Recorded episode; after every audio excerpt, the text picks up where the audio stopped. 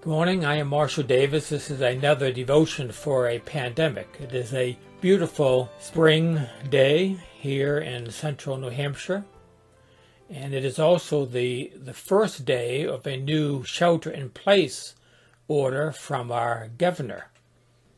He finally got the memo. We are the last state, not only in all of New England, but in all of the Northeast, to take this action. Some people were saying that he was taking our state motto, live free or die, too seriously. I've been hearing Psalm 91 quoted and preached quite a bit by people these days. If you have not read this psalm recently, I suggest you do. It is very appropriate for the times in which we live. The psalm gives us hope, and it gives us a sense of peace in a time of pandemic. It calls us to shelter in place, not in our homes, but in the secret place of the Most High. I found myself humming Bob Dylan's tune, Shelter from the Storm, as I read the psalm today. The psalm begins, "He who dwells in the secret place of the Most High shall abide under the shadow of the Almighty. I will say of the Lord, He is my refuge and my fortress, my God, in Him I will trust." In the original context, the psalm was probably referring to the temple in Jerusalem. The holy building was seen as the dwelling place of God and as a refuge and a fortress. But of course, we cannot go to holy places. We cannot go to churches anymore during these days of the coronavirus pandemic. In fact, even the holy places in the Holy Land have been shut down. People usually interpret this portion of the psalm as taking refuge in God who dwells in the secret place of our souls. I like to think of, and I often refer to, the innermost chamber of our hearts as the Holy of Holies, where we meet God face to face, just as Moses did in the Tent of Meeting. The psalm goes on to specifically mention pestilence, the biblical word for a pandemic or epidemic. It says, "Surely he shall deliver you from the snare of the fowler and from the perilous pestilence. He shall cover you with his feathers, and under his wings you shall take refuge. His truth shall be your shield and buckler. You shall not be afraid of the terror by night, nor of the arrow that flies by day, nor of the pestilence that walks in darkness, nor of the darkness that lays waste at noonday.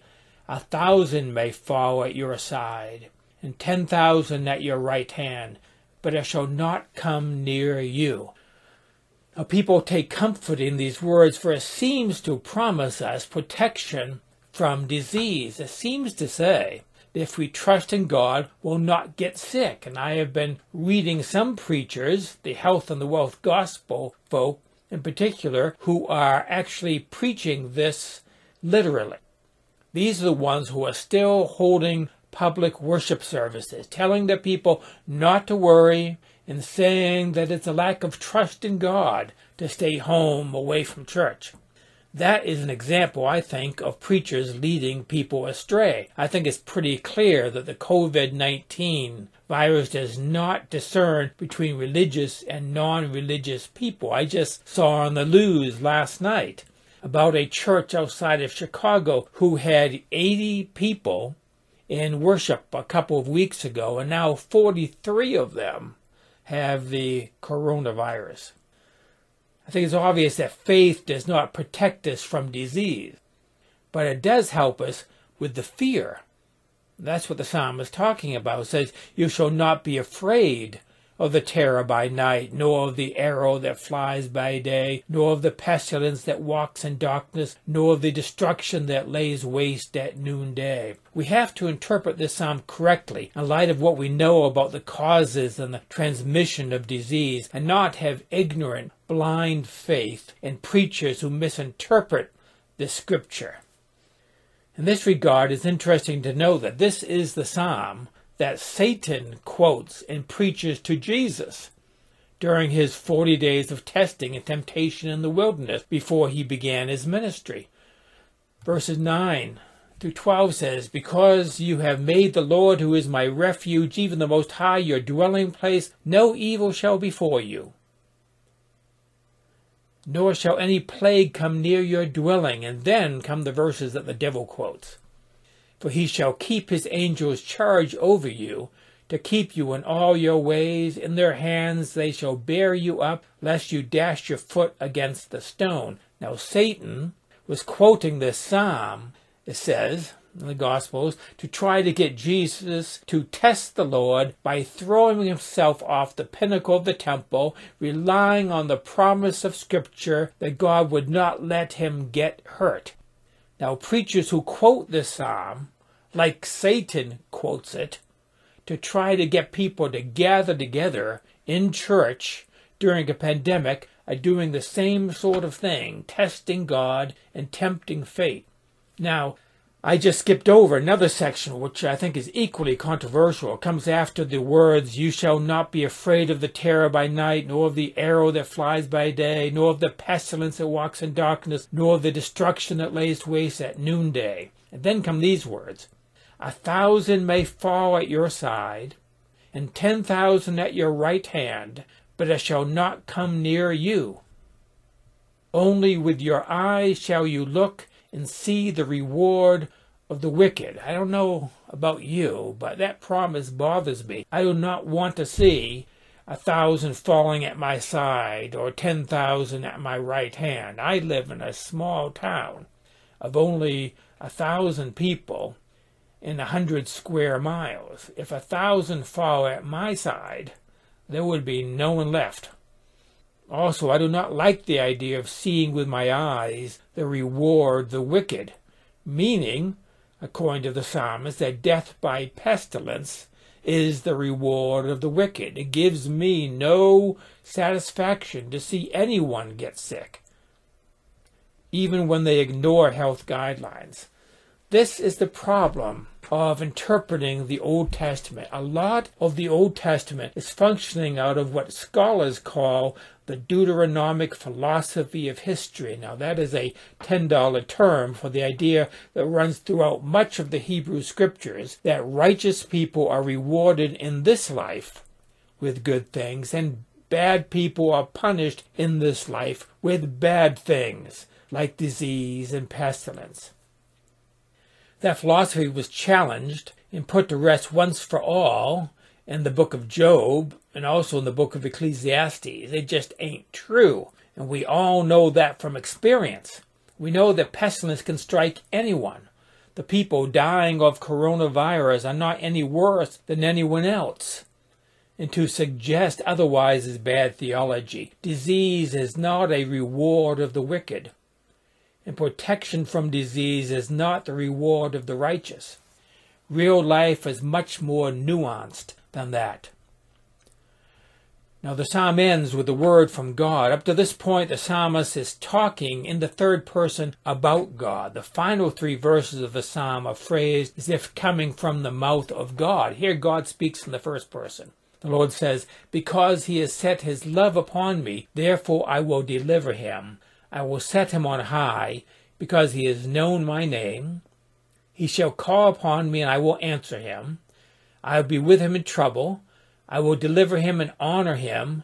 With long life I will satisfy him, and show him my salvation. Now there are three things here that we are called to do in a time of deadly pestilence, in a time of pandemic, according to these closing verses. First, we are to set our love on God. It says, because he has set his love upon me, therefore I will deliver him. So we are to love God, in Jesus' words, with all our heart and mind and soul and strength. And Jesus added, that means to love others, to love our neighbor as ourselves, for as we do unto others, he says we do unto him.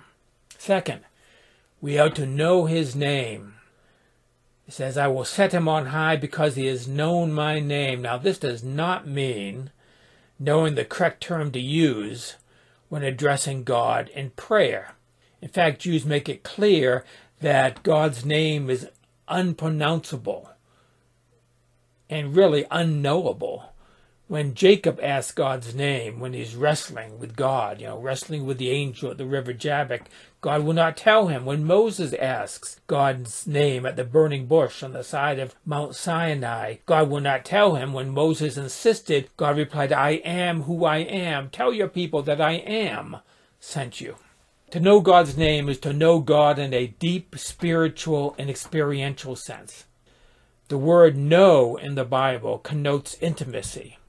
It is used to refer to physical intimacy between a husband and wife. It means to know God directly and not just know about God from what other people say. It is firsthand and not secondhand knowledge. It has nothing to do with correct doctrine and religious tradition. It has to do with direct awareness of the divine. This is an invitation to enter into intimate, unitive communion with the one who is the source of existence and the ground of our being. This is the call to union with God. Third, we are to call upon God.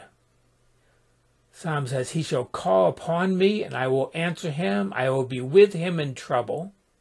I will deliver him and honor him. With long life I will satisfy him and show him my salvation." This is a call to prayer in a time of pandemic.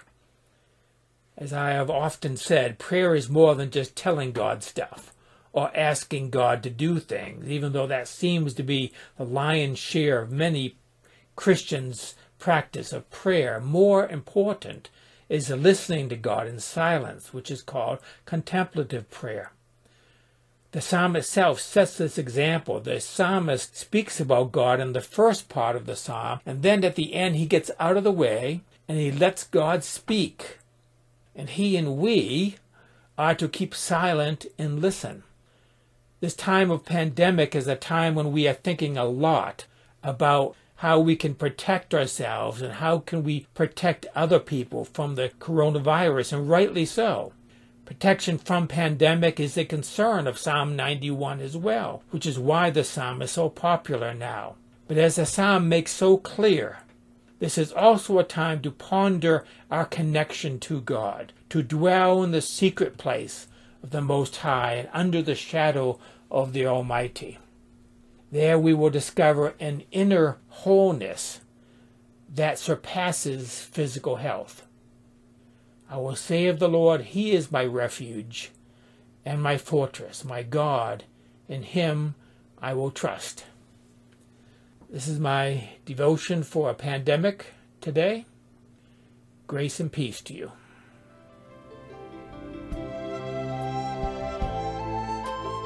That is the Tao of Christ for this week. Thank you for listening. You can access other episodes of this podcast at thetaoofchrist.com. You can find my blog, Spiritual Reflections, as well as a link to my books at marshalldavis.us. You can email me if you want. You can find my email address on my blog site. I hope you join me next time for another episode of the Tao of Christ.